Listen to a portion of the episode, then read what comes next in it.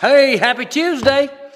May the 30th, James 4, 7 and 8 again. Therefore, submit to God, resist the devil, and he will flee from you.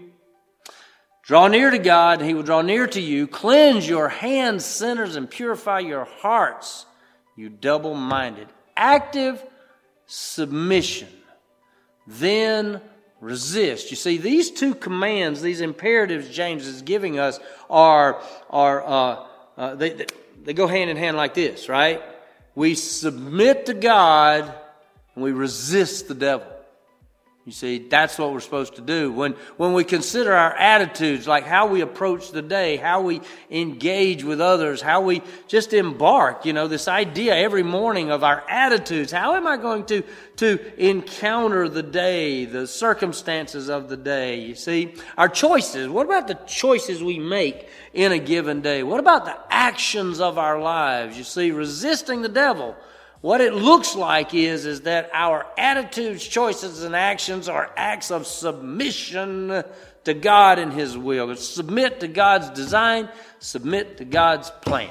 We'll find ourselves in a humble agreement with what God wants for us, just as I closed yesterday with the prayer of help me to want what you want.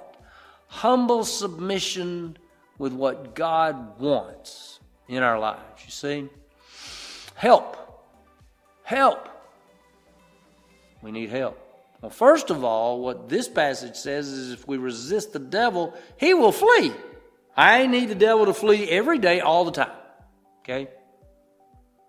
And then I need the positive help from the Spirit of God. That God has given His Spirit to fill us, to indwell us, to give us a strength that's not our own, to give us a wisdom that we don't have ordinarily, to give us a power to overcome. You see, Peter says that the devil is like a roaring lion, seeking whom he may devour.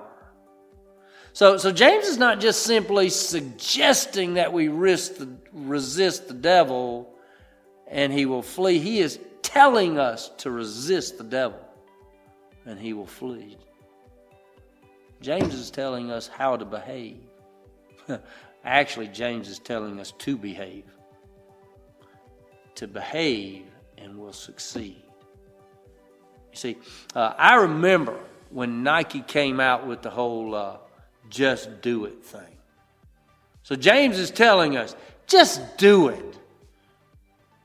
James didn't know anything about tennis shoes, right?